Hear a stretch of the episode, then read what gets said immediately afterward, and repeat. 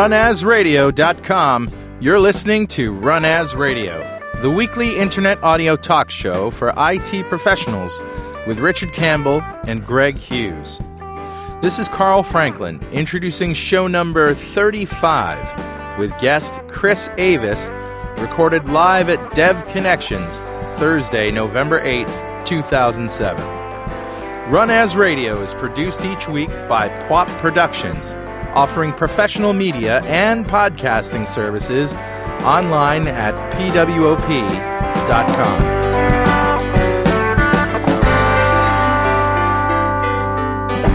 Hi there, this is Richard Campbell. You're listening to Run As Radio, and we're live at Dev Connections. Well, I guess it's really the Connections Conference because we're on the IT side of things here in Las Vegas. And with me, as always, Greg Hughes.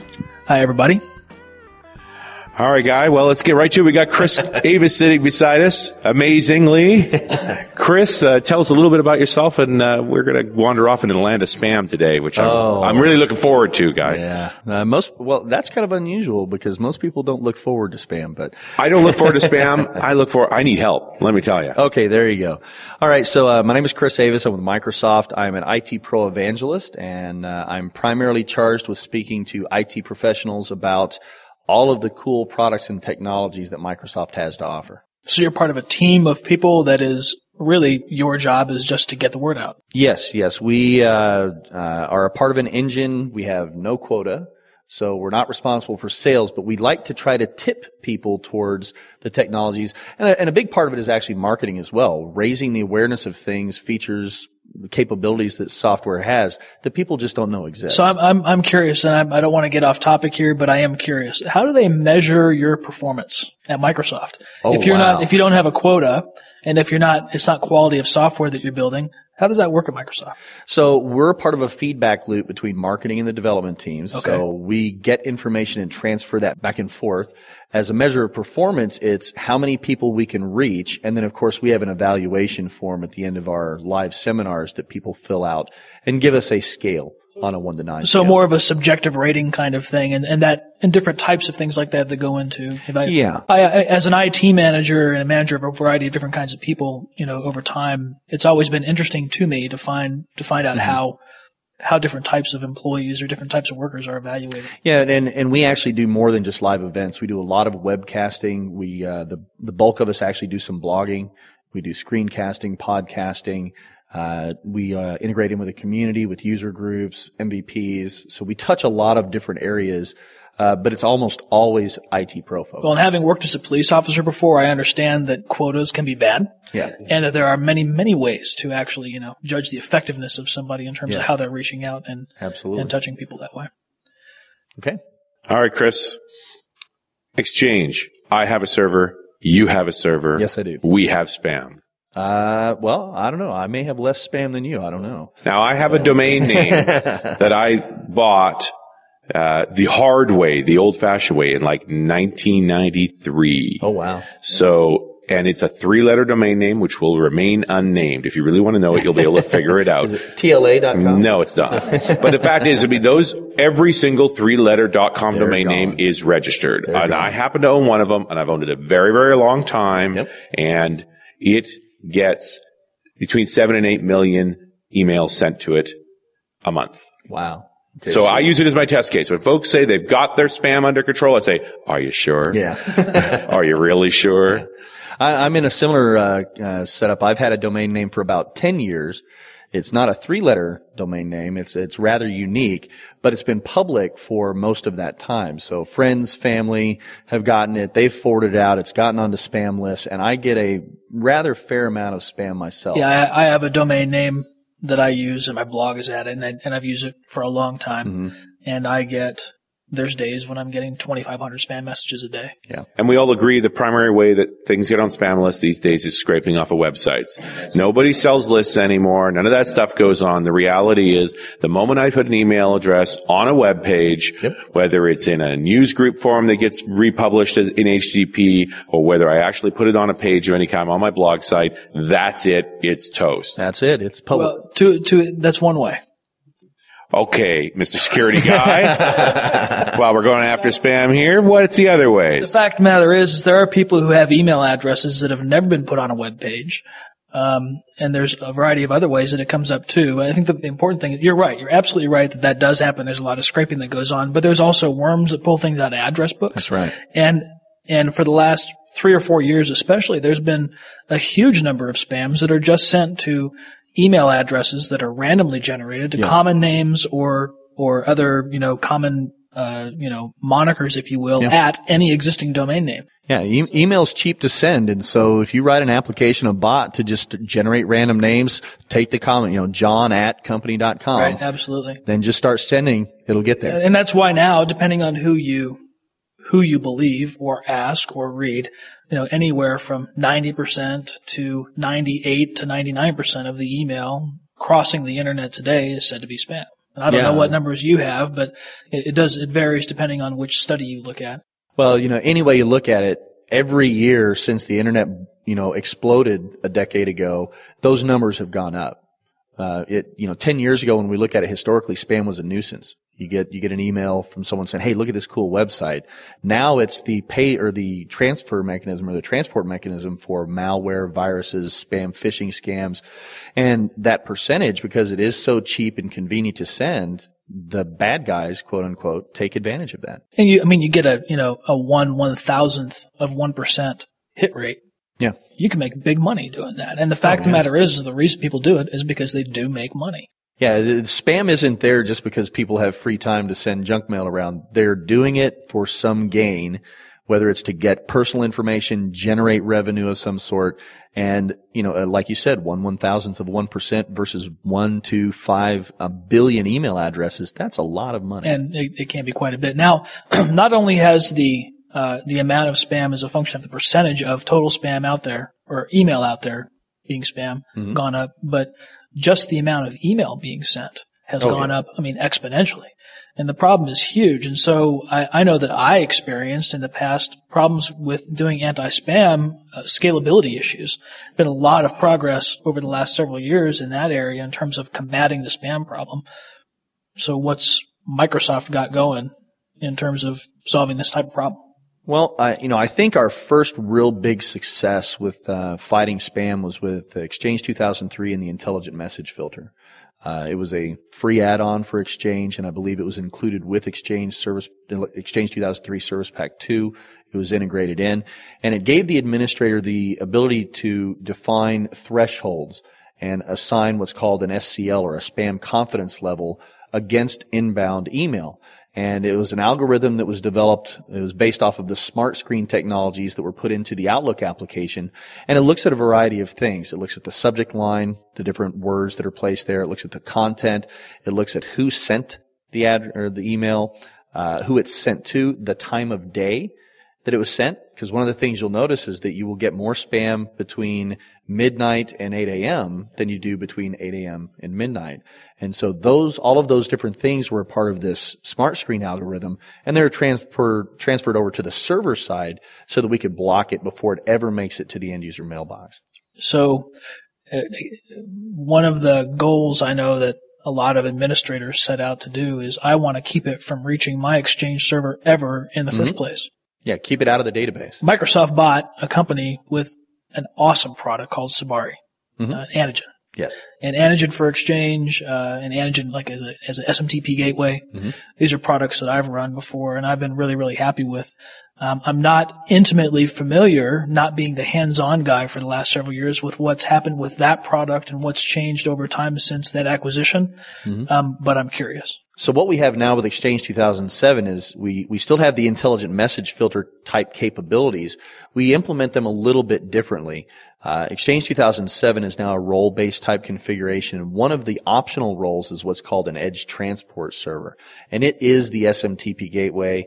There are no databases for mail storage, but that's where we point our MX records or for DNS. Okay. So inbound SMTP hits that mail or that mail server, that role. It's designed to do all of the scrubbing. So we do our anti-spam, anti-malware, and that's also where we would install our Forefront Security for Exchange product, which is the evolution of the Antigen products.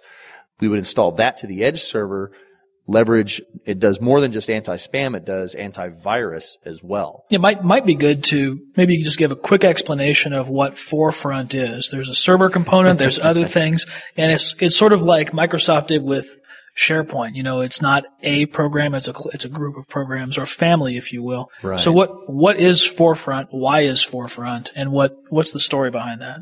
So the name Forefront alone is actually a group of security technologies. So it includes everything from ISA, the Internet Security and Acceleration Server, to our new Intelligent Application Gateway server product, which is our Whale Communications acquisition, to the Sybari Antigen type acquisitions. Anything dealing with security and protecting our systems really falls under the Forefront umbrella. So it's all of the edge services, all the stuff. Services. This is what your internet is plugged into. These are the machines that probably have real IPs. Correct. And you want as few business assets on those machines as possible. If any machine's going to take a beating, it's these ones. Correct. So they're purely focused on their edge roles. Yeah, they do primarily live on the edge. We do have a product called Forefront Client Security. Right. It's an actual client-side service that does the antivirus, anti-malware scanning, runs on our Vista XP clients. Now, is this the same as OneCare, or is this something different? Well, OneCare is under the Forefront umbrella, but it is totally separate from the Forefront Client Security product. Because one of the frustrations that I had recently with OneCare is that I can't install it on my Vista 64-bit machine. It's not compatible. Yeah. So is the Forefront Client Security 64-bit compatible, or how is that working? I ask because I went out to a consumer store and bought a laptop and took it home with Vista on it, and it turns out it was a 64-bit installation by default of Vista. That's what I got. Mm-hmm. And so I'm kind of curious what the options are that Microsoft has available in terms of doing that base level security stuff. So there, I know for a fact we have the 32-bit client for Forefront Client Security because I've done testing and demonstrations around that. My understanding is we also have a 64-bit, or it at least is in development. So we certainly will have one, but I'd have to actually check to see where we're at in that process. But absolutely it will be supported. It's being continuously developed, so it's not going to be going away anytime soon. So to kind of get back on the Exchange track here, so Forefront on the Exchange side is about antivirus and anti-spam. Well, actually Forefront is about antivirus. The anti-spam features are actually part of the edge role and some of the core Exchange services. So it's a core Exchange role. It's built into Exchange, that capability. The anti-spam is. The anti-spam. Yes. So I set up an Exchange server, and I set it to this edge mode, essentially, where it's going to do the anti-spam work, and that's part of Forefront Technologies. No, actually. It's not actually part of Forefront. No. So when you get Exchange, you have the option of doing this Edge Transport role, and the Edge Transport role is unique in that it has to live alone. It can't have any of the other Exchange 2007 roles, the Hub Transport. It can't be a client access server. It can't be a mailbox database. In fact, the edge role can't even be a part of the domain. It has to be outside of the domain. I don't have a problem with that. That's how I would configure it too, you know? Exactly. The same way I keep my web servers out of the domain and so forth. Like, This is the machine that's gonna take the beating. Yes. You wanna minimize its ability to expose the rest. It's not always gonna win. Right. You know? Some days the machine loses. Yeah, and this is security in depth. Don't leave it with the keys when the wall falls down. Exactly. And this is the abuse abstraction layer, if you will, right? And that's really what it is. Yeah, this service is actually designed to sit out in the DMZ or in the perimeter. I still have mine behind a firewall that only allows port 25 in and out for that particular machine. Which is also smart. It's just a smart thing to do. But it's probably worth pointing out, I know we've said it on shows before, but it's really worth pointing out, is if you have if inbound internet connectivity of the email type is coming in and is touching your Exchange server directly, then you potentially fundamentally have a problem right there. Yes.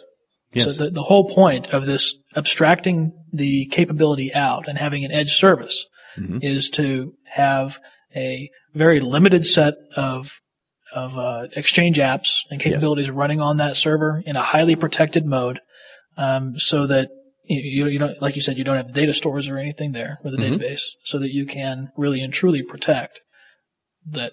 I mean, email is such a critical capability and service in companies today. Yes, the information that is stored shouldn't necessarily be all pontificate again, but, you know, the stuff that people send in email quite often is really inappropriate to the medium. Mm-hmm. And protecting that is really a very important thing. Yes. And, you know, and again, that's why we moved that edge role out into the perimeter. I had mentioned it can't be a part of the domain. So a lot of people think, well, now wait a minute. Exchange requires Active Directory services, so we can look up user account information, figure out where their mailboxes live, etc. Yeah, but none of that stuff lives on that machine. Well, it does, but in a kind of a protected mode. So what we do is when we implement that Edge server, there's actually a subscription that's made between the Edge Transport server and our Hub Transport server. And it forms a one-way replication of the Active Directory objects that are needed to do the mail routing. We replicate it only one direction. So it only comes from the Hub Transport server that's behind in our corporate environment, behind our corporate firewalls. We replicate that information out to the Edge Transport server so it can make its routing decisions. And then from there, we just move the email. It does all the scrubbing. There are no databases. So anything that's spam related, we kick that off. If we've implemented Forefront as a part of this as well, then we can get rid of the antivirus before it ever touches the databases, keeps them small, keeps them manageable, keeps them completely out of the environment if at all possible. So where do you run the Forefront anti-spam for Exchange? Do you run it on the Edge server, or is it a separate machine typically that you'd run it on, or what's the configuration these days? You would run it on the Edge server. You could optionally run it without. The Edge server is an optional role, so it does not have to be implemented in any size organization. Sure. If you choose not to, you can run Forefront on the Hub Transport server for Exchange 2007. Still, if you've broken the Hub Transport role away from the mailbox databases role, then you're still keeping it isolated. I mean, Exchange does have the capability with some of the roles to combine them, so you can actually do a full Exchange deployment with a single server. So in that case, then Forefront would be running on the Hub Transport role with the mailbox server as well. So maybe it's a little off the spam track a little bit, but I am thinking about the granularity there. Would be the first thing you'd carve out of that single server mode be the Edge, or would you carve off the transport? I mean, what is the limiting issue here with Exchange? Is it number of mailboxes? Well, you know, we're going to go off on a tangent here, but there's roughly a 4-to-1 ratio. We never go off on tangents, by the way, just so you know. It's approximately a 4-to-1 ratio of if you have 4 2003 Exchange servers now, you could actually manage that same server load with Exchange 2007 with one server. And the big differentiating factor there is that Exchange 2007 is 64-bit only. We can throw more RAM at that machine, which means we can reduce the disk I/O, which is a big part of the performance that hits on a mailbox server. We can keep more of that information in memory, so it increases the performance of the server. So that would be the big differentiating factor there. As far as breaking roles off, as far as a particular order, I don't know that we have a published particular order to do that. We can either have all of the roles live on one machine, or with the exception of the Edge, which always has to be a separate machine, or we can start splitting the Exchange roles out, which we might want to do for load balancing or performance reasons. And just to be just sure here, these could be virtual machines. So it could be one physical machine, a virtual machine running the Edge service. It could, as long as you have a virtualized environment that supports the 64-bit environment. Right. So yes. Must be somebody out there that does that. Oh yeah, there is a company. We'll call them out. VMware does support it, and of course, we'll support it with Windows Server virtualization on Windows 2008. On 2008, right? Yes. Yep. All right, back to spam. Oh yeah, yeah. So what is it that the Edge product is doing that's different from the intelligent message filtering? Well, it's not really doing anything different. We still do our connection filtering. We still can do the sender ID. We still can stamp that spam confidence level on the machine. The difference is that is isolated. We keep that role completely away from where the databases are stored. So again, if that machine gets compromised, it's just that machine. It's outside of the domain. We don't have to worry about it having connectivity into the rest of the domain and being able to enumerate any of the domain. You start thinking about weird payloads attached to email that we don't know about now, and somebody finds some random hidden vulnerability that then, of course, instantly becomes known across the world. Correct. People start sending emails with a dangerous payload that mm-hmm. somebody comes up with in the future, then having that, again, abstracted away and in a limited role in a controlled environment is really beneficial. And ultimately, we're about protecting the mailboxes. That's what users get upset about losing. Yeah, you know, two different things. It's the end users want their mail, and they don't want all of the junk in it. The administrators want the databases to be manageable and small, if at all possible, which is, you know, growing more and more difficult, you know, considering what people use email for these days. They use it for file storage as much as they do it for email. Well, and the risk managers want to make sure that the system stays solid and that information is not coming in, which causes improper information to go out. Correct. And so there's a wide variety of benefits to having, you know, an isolated and divided environment and doing defense in depth, as they call it, right? Yeah, and layered security strategy, and so that you can have multiple layers of protection. Certainly you wouldn't rely on just that edge layer. You would also properly secure everything in every layer below that, because it's quite often what is it that you don't know. Yep. All right. I'm not going to go dark on you. Yeah, I am. I'm beginning to think that email is simply broken. And the biggest measurement that I've got is the regular mortals. I mean, let's face it, we're weirdos, right? We're in this space. We're trying to keep mail working. But grandma is using Facebook for her communication. Right. These social sites are becoming the way they're communicating, because email's simply not working. My kids are giving up on email and using Facebook and using MySpace and things like that, because they're not interested in the battle. It's not important to them. They would rather message through something to their friends that they can count on. Well, you know, I would say it's not even so much the reliability of email itself. It's just that as the internet and as the different applications have evolved over the years, and particularly in the younger, you know, generations, using the applications, the social networking sites like Facebook, MySpace, etc., they have that built-in messaging capability. I wouldn't even really call it truly email. In fact, on MySpace, you have comments, then you have new messages.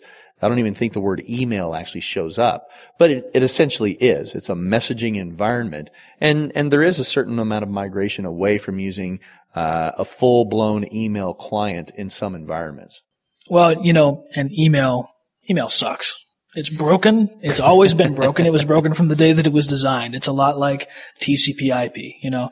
Well-intentioned people who believe that all the people in the world are kind-hearted and good and would never do wrong build optimistic applications that do a really good job of doing what they're intended to do. It's the problem is that they're also open to people using them in ways that they were not intended, right? And doing bad things with them. And the fact of the matter is that when the internet, you know, sort of hit its boom 12, 13 years ago, when it really started to grow and this really started to take off, it was you didn't have a whole lot of bad guys out there taking advantage of it. And now you have, you know, zillions of them. And they're really, really good, very smart people. And fundamentally, email is a broken medium. And that's why you do see, and I mean, I agree. You do, I don't think email is dead. It's far from dead, unfortunately. But you're right. People are using things like Facebook or instant messaging. I use instant messaging a lot now to communicate with people, and I have for years, but I'm using it more and more and more because more and more other people are getting on board and are using it as a regular way of communicating with each other. Yes.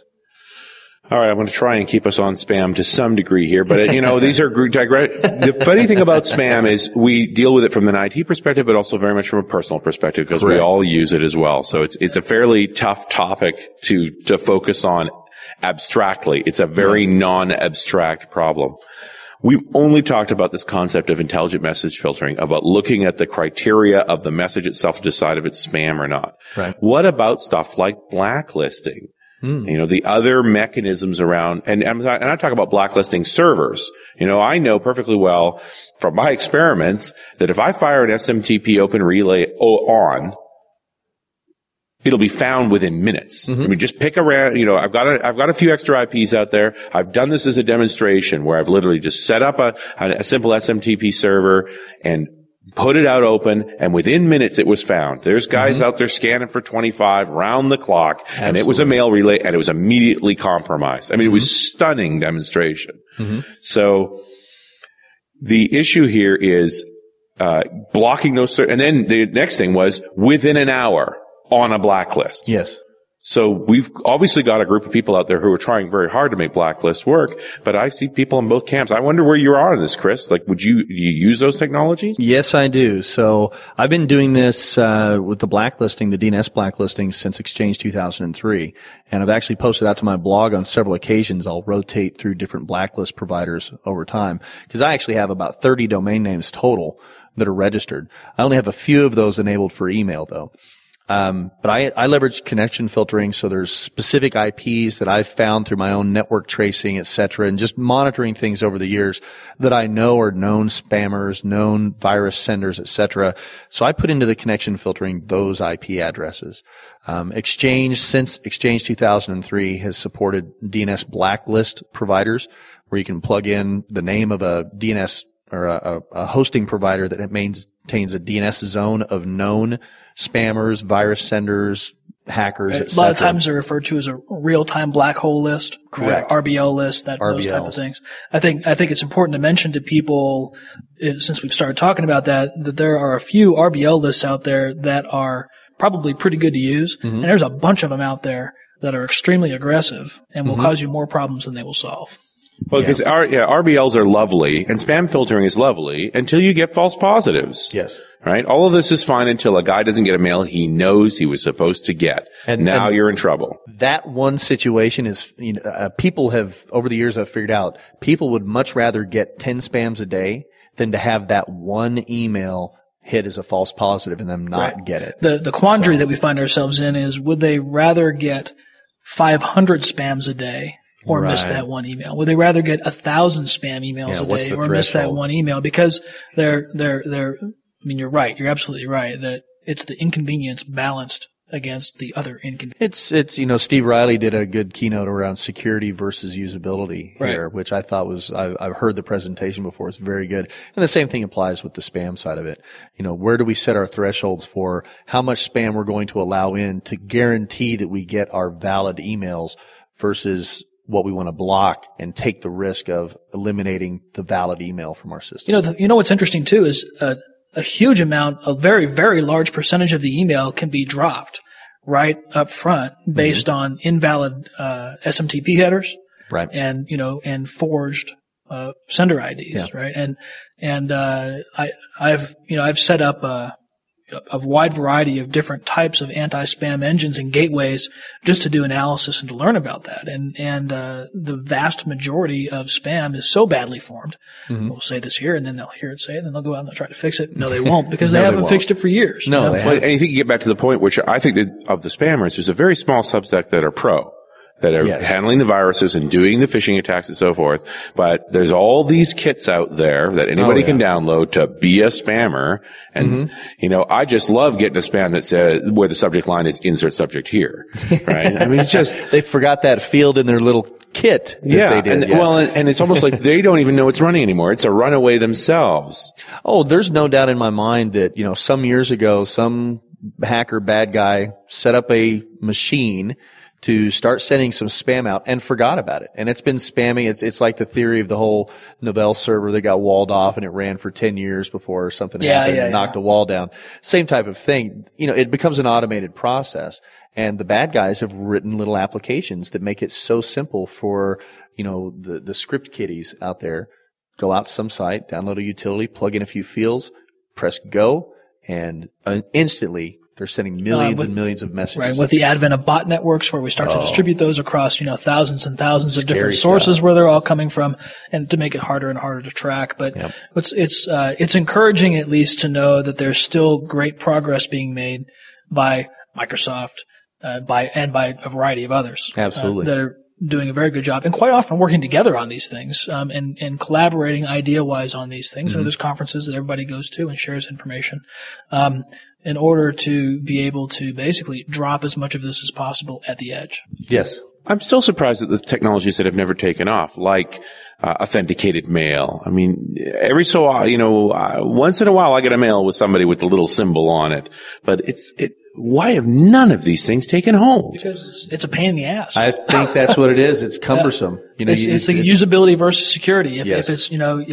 security measures are good, but the fact of the matter is that people won't work them if they're not, they won't use them if they don't work. If it takes, you know, 5-10 clicks to set it up and then any kind of monitoring after the fact, it will not get adopted by the customer. Well, and especially if every time you send an email, you have to sign it through this geeky, techie way of doing things. You know, there's a difference between it works and it works for me. Yes. And that's the usability question. And, and so to go back to your point, I think that, you know, that as soon as something becomes more usable, then it'll be adopted. But to go back to the classic email, the way that it is architected and works today, doesn't dissipate and doesn't really, in a usable way, allow people to do authenticated email or to, you know, have email that is really, you know, just following certain channels.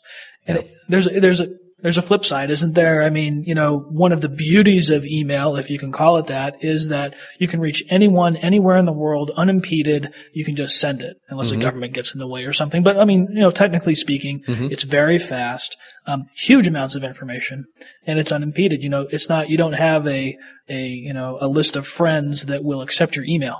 Correct. You know, it's if you want to reach somebody that you've never spoken to before because you're curious or about something they wrote, you can just do that. Yeah, and I get that all the time. I mean, I blog. My email address is on my blog. I get email from all over the world from people I've never spoken to ever, and they have question about something that I posted or some webcast or something. And it's very easy to establish that two-way communication with unknown people. And I've got friendships that I've had for 12, 13 years since the boom of the internet, of people that I ran across through some web form or something, and email communication. I've never met some of these people, but I mean, email was the original social network, right? And then instant messaging came in, and then and so, you know, there is value in that, but there's also cost in having, you know, an application platform, if you will, that works the way that it does when the bad guys try to obliterate it. Which they've done a pretty good job of doing. Yeah, I think email is pretty close to obliterated. Well, you know, it depends on how you look at it. I mean, if we have a few minutes, I can tell you a 5-minute story about spam and how some stuff I did saved my marriage. We talked about this earlier. Let's do it. Let's close on a good story. Yeah. So, you know, I've run my own Exchange server for about 10-11 years now, and that'll kill a marriage. That in itself. Well, all the machines in the basement, I think, is what it does. But, and I've had this domain name for many, many years. And, my wife and I, she's had one of the, an email address on the domain for about 7 years now. And, you know, was running Exchange 2003, you know, up until 6 months ago, and had the Intelligent Message Filter on. And she was seeing maybe a dozen spams, you know, a week total. And almost all of that ended up in her spam folder, her junk mail folder. So I convinced her that I had to go out and get the 64-bit machines to do Exchange 2007 if she still wanted to get email, and she did. She wanted to get her eBay notifications, communicate with her friends and family.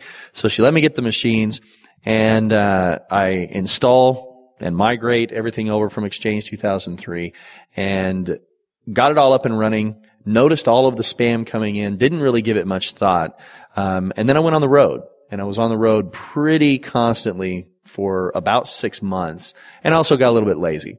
And I don't use my personal email address much for anymore. She does, though, and she actually got into the routine of every single day. She had 1,000 mail messages in her inbox, which I didn't even realize. And she would just do a Control-A to select everything, do a delete.